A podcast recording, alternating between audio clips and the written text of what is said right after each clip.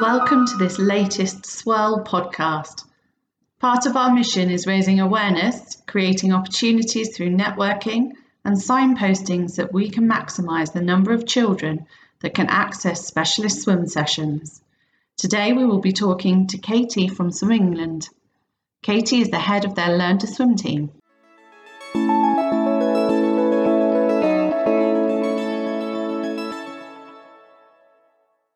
Go to and I was like, oh. Hi, Katie. Great to have you here today. Can you firstly tell us, for those who don't know, a bit about Swim England and your role within the company? Yeah, hi guys, thank you very much for having me. Um, my name is Katie Towner, I'm the head of Learn to Swim for Swim England. Swim England are the recognised national governing body in England for swimming. Um, we don't just look after swimming, it's also water polo, artistic swimming, and synchronised swimming in there as well, or artistic swimming as we should now call it. Um, my role within Swim England is to specifically look after the Learn to Swim programme, so taking children from preschool all the way through to pre-competitive before we hand them over to that club environment. So we really look at water safety, we look at school swimming, um, and obviously inclusion within swimming to ensure that every child has the opportunity to learn how to swim or be active for life. So, Katie, not only are you head of the Learn to Swim program, but you are still teaching swimming lessons on a regular basis. As a swim instructor and someone who's got a clear, proven track record of teaching within the aquatic industry, what would you say is the importance of swimming for everyone? Obviously, we've got the water safety element. That's probably the number one reason why a lot of parents and children are learning how to swim. But for me, swimming is so important because everyone is on an even kill the minute that they get into the pool. So, non swimmers, regardless of their background, their age, any disabilities, everybody starts at the same place. And it's such an inclusive sport. So, yes, the water safety element, but actually, it's an activity that everybody can enjoy. And it opens up so many other opportunities as well in terms of um, not just in our aquatic but looking at things like canoeing, outdoor activities, playing on those big water parks in lakes, in the sea.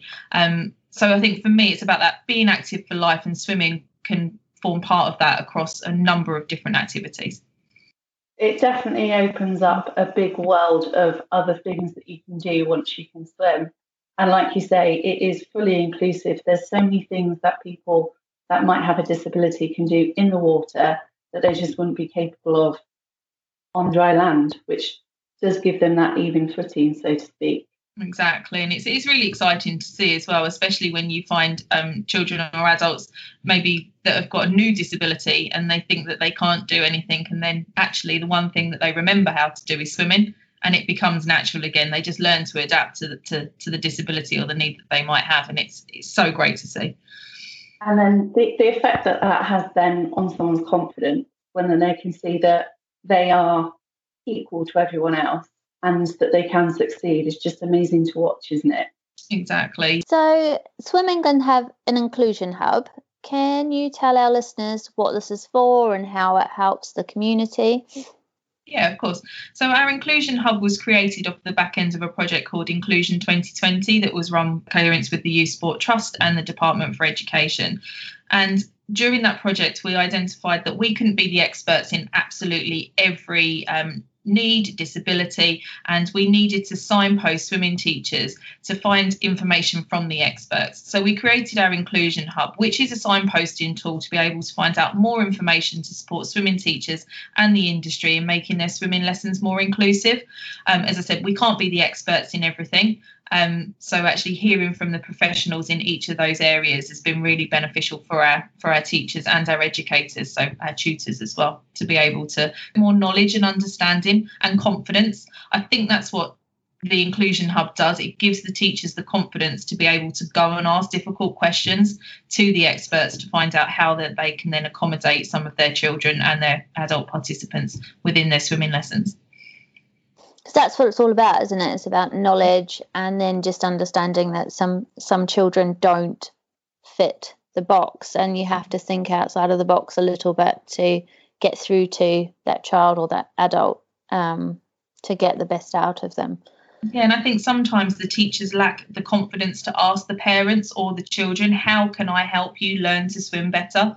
And I think if they're able to ask that question confidently and have a little bit of background knowledge of, of that, that need or that disability that they may have, um, it just makes, makes that child's journey and that teacher's experience a lot easier and a lot more seamless because they both have an understanding of one another um, then at that point. So it can just make those lessons a little bit more enjoyable. I think something we found is that communication could be improved on both sides of the parent teacher relationship because some parents they don't want to fully disclose everything about their child's medical condition for various reasons. Some of that might be that they don't want their child to be looked at any differently, which is fine. But it's understanding that the, the more you disclose to the swim teacher, the better they can support your child. And likewise, if the more questions you ask as a teacher, because you know the parent is the expert in their child, then the more success that you're going to have in teaching that child. Yeah, I, have seen some horror stories of teachers going up to parents and saying, "Could you tell me what's wrong with your child?" Oh.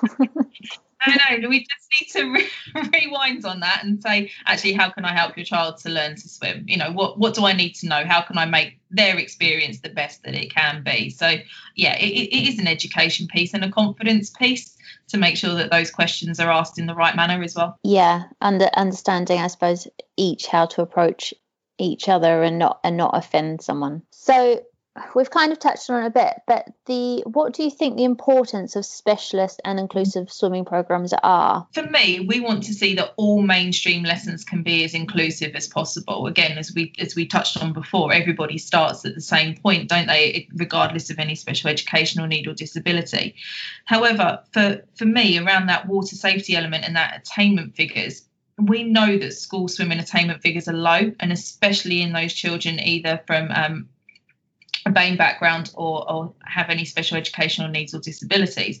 So actually making sure that all of our swimming programs are inclusive is only going to help those attainment figures. I think those two groups are often forgotten or may only ever have access to swimming during school swimming time because they know that they can be accommodated for rather than looking at those kind of after school lessons or clubs or community group activities. So um, for me, it's just to ensure that those attainment figures and that awareness of swimming and letting them have the experience of swimming. As we said, all, all children should have the opportunity to learn how to swim and adults, actually, in that respect. Because the numbers, I mean, we've been finding some quite interesting crossovers, haven't we, Steph, between mm-hmm. the numbers of children with autism or disabilities and the BAME.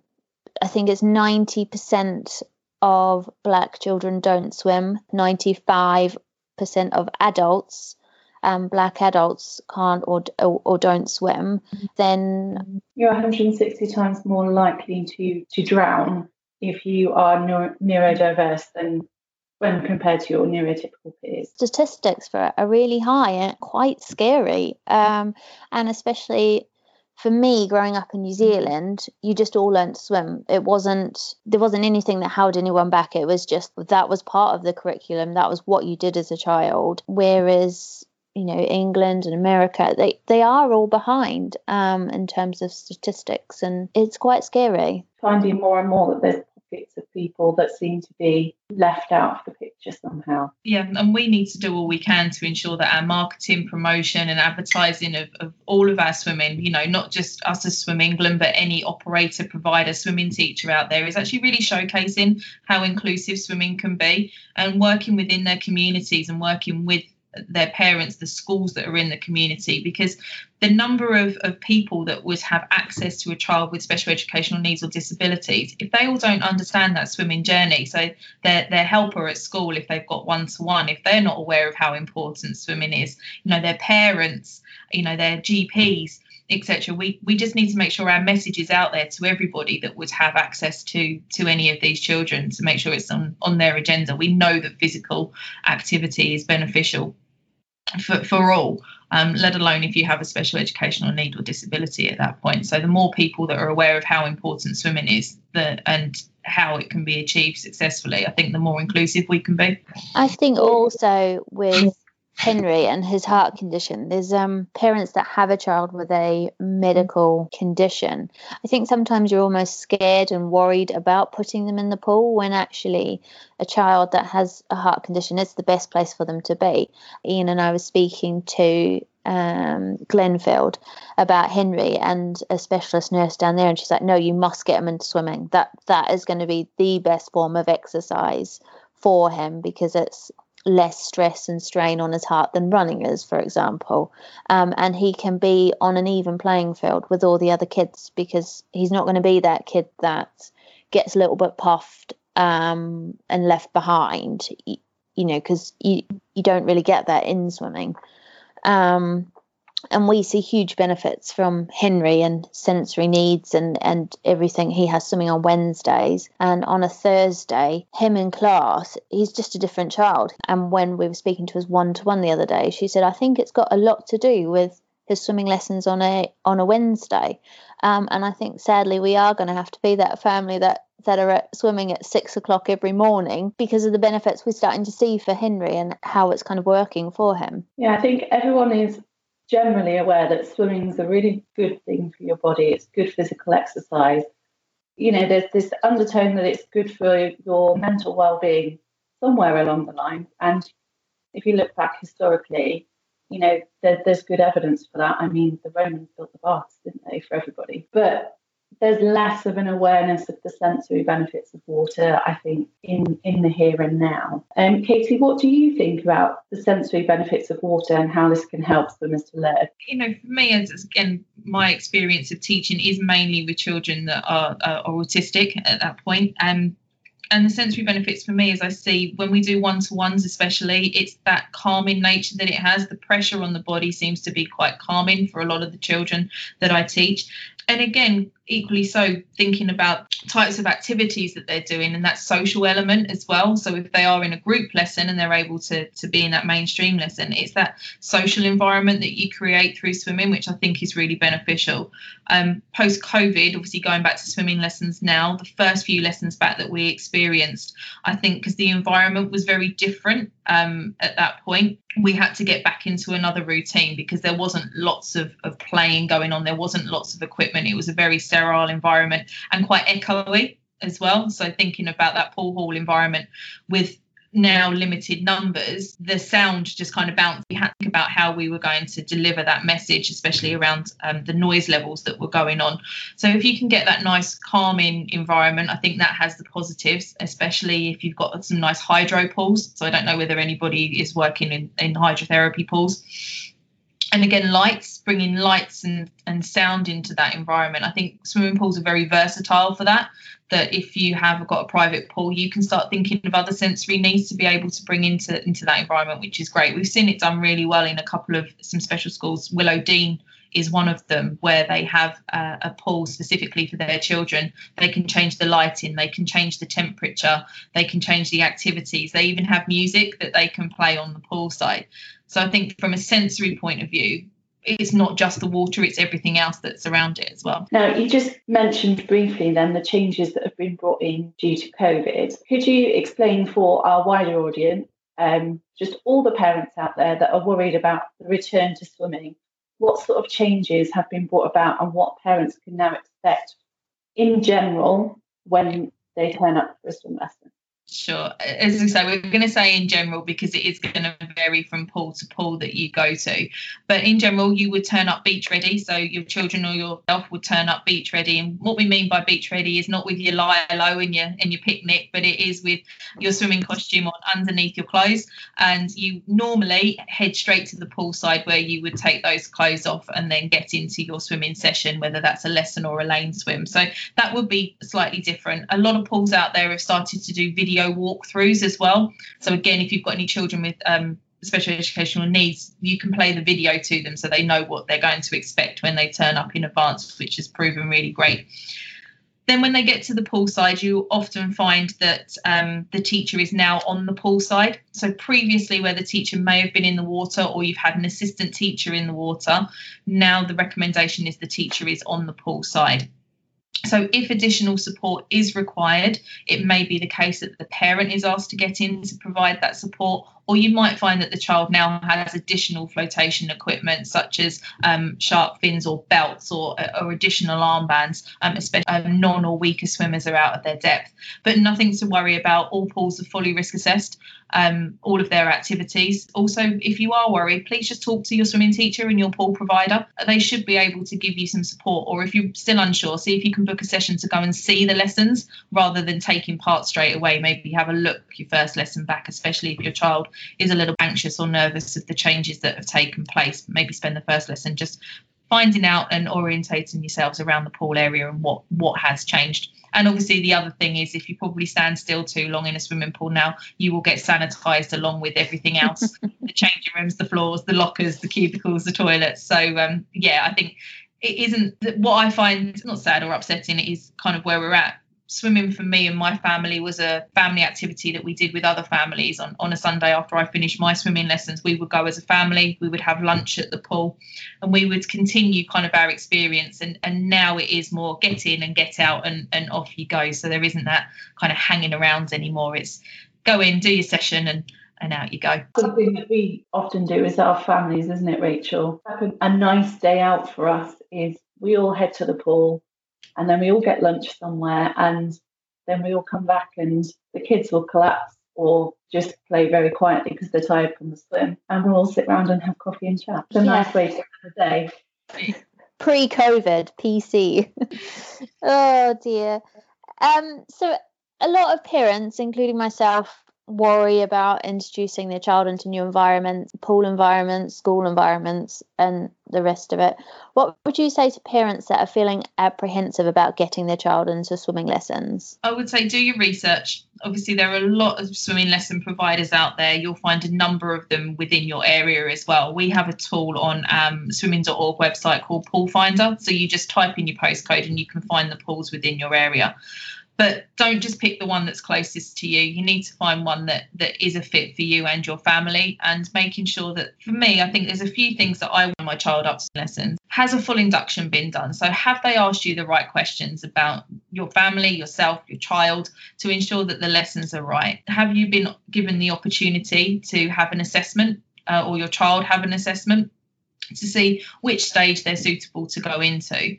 Um, also, again, if you are worried or your child has any additional needs that you would like to discuss with the teacher or the swims coordinator, have they given you the opportunity to do that in advance of your lessons rather than trying to do it on the pool side at four o'clock when your lesson starts at four o'clock? So I would suggest do your research find the best fit for you ask as many questions as you want. Nothing is a, is a silly question. And again swimming.org has got plenty of information on um, what parents should expect from a good swimming lesson. So we have a whole parent hub on there. So do your research um, have a look around before you decide which swimming lesson you're going to go with. Okay that brings me on to it's probably in your hub but hopefully you can clarify this how can parents find specialist swimming help in the UK? And then are there some additional questions that they should be asking when trying to find specialist and inclusive swim program? Yes, so again through the pool finder you can see there is a uh, is a box to say whether their facilities are accessible, but it doesn't say specifically about their sessions. So because Swim England don't own or operate any of the pool facilities, they do vary across the country. So again, I think it is about doing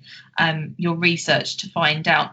We have um, Cerebral Palsy uh, UK and do swimming as well. So there's a swimming section of theirs, and again, that's on the Inclusion Hub. The amount of information that you find on the Inclusion Hub will tell you where they are currently swimming out of, um, but you might not find that they're within your area. I, again, I would just say swimming is an inclusive sport. You shouldn't have to just turn up to a specialist session. They should be able to try and accommodate you where possible facilities allow. Obviously, some of the older facilities might not have accessible changing rooms, may not have the pool hoist and things to get into the pool. But generally, if you if you give them a call, ask um, to speak to the swim school coordinator or even a duty manager, they'll be able to tell you which sessions are suitable for yourself or your child.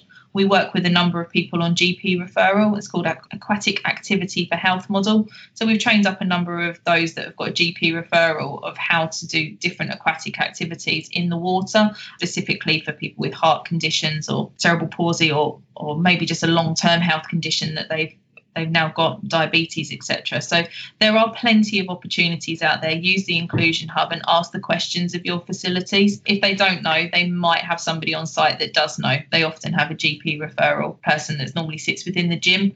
So if, if you go into the gym, maybe ask there what could be suitable for you to do in the pool often when you've got local authority sites, the gym and the pool either come together or, or are run or operated by the same facilities. So, Katie, for parents out there who don't know, you've just mentioned that there's this GP referral that some people are, are given by their GP or could potentially access.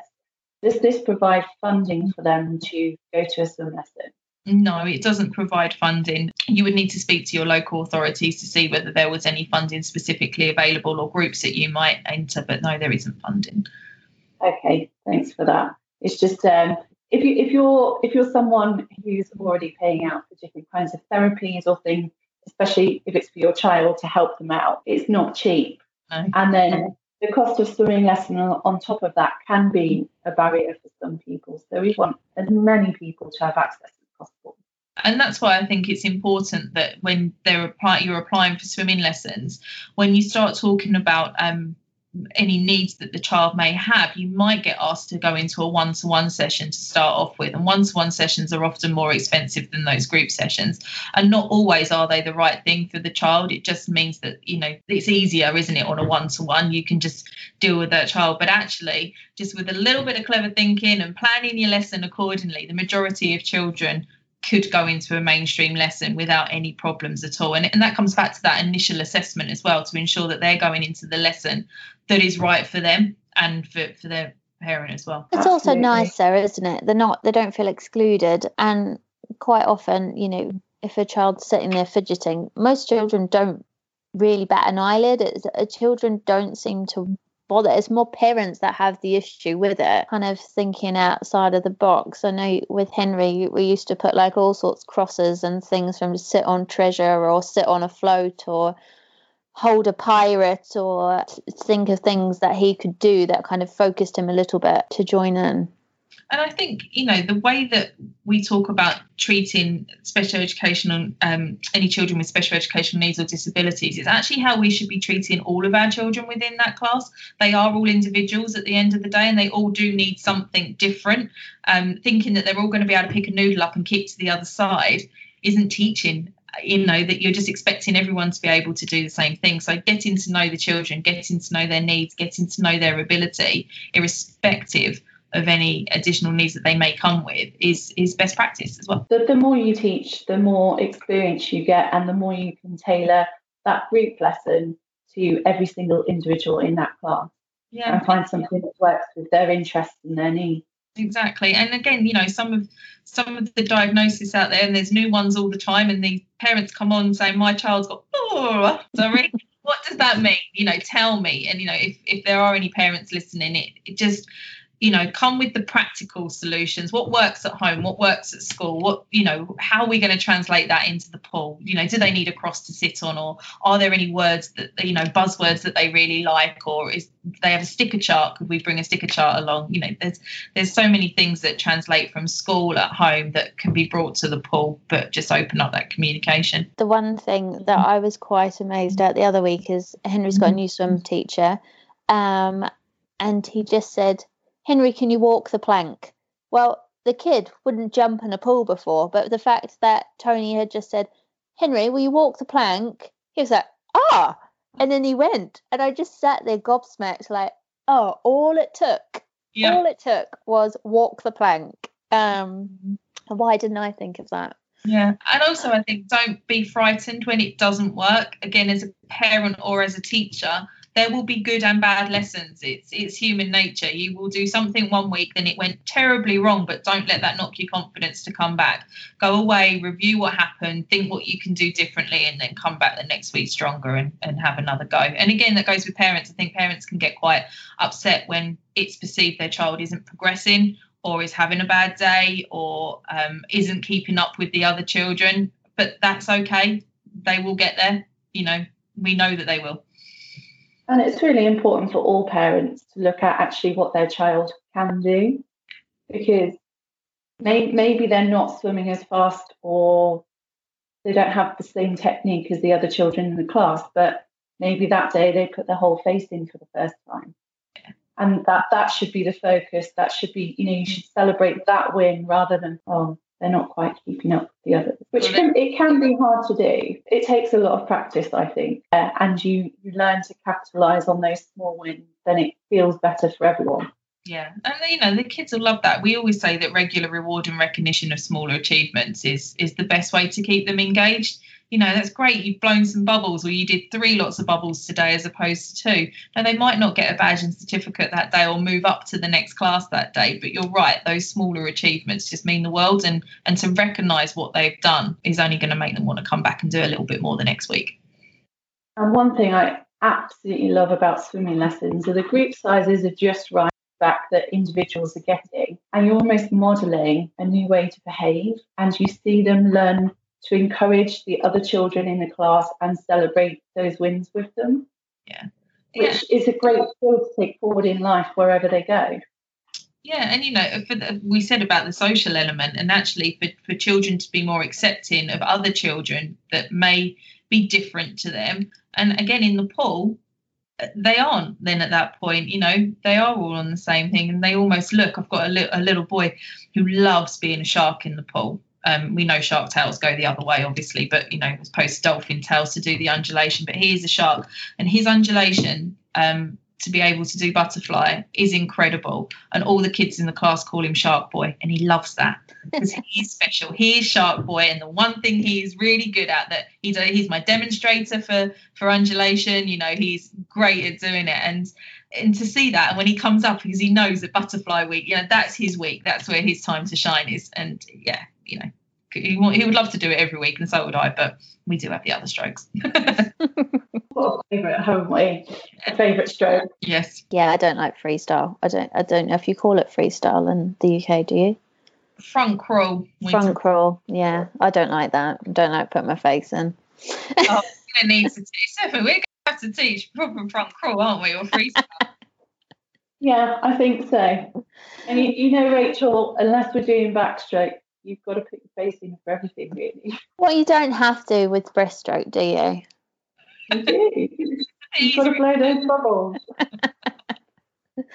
Thank you for coming on um, and you know, chatting with us. We really, really appreciate it. We do love to, to chat to people who are just as passionate as we are about swimming and getting everyone involved. Yeah, and we will. One swimmer at a time, I always say. One swimmer, one teacher a week, and we'll crack the world. Um, before before we um, leave off and I press the big magic red stop button on the record, is there anything that you'd really love to get out there to all of our listeners, Katie?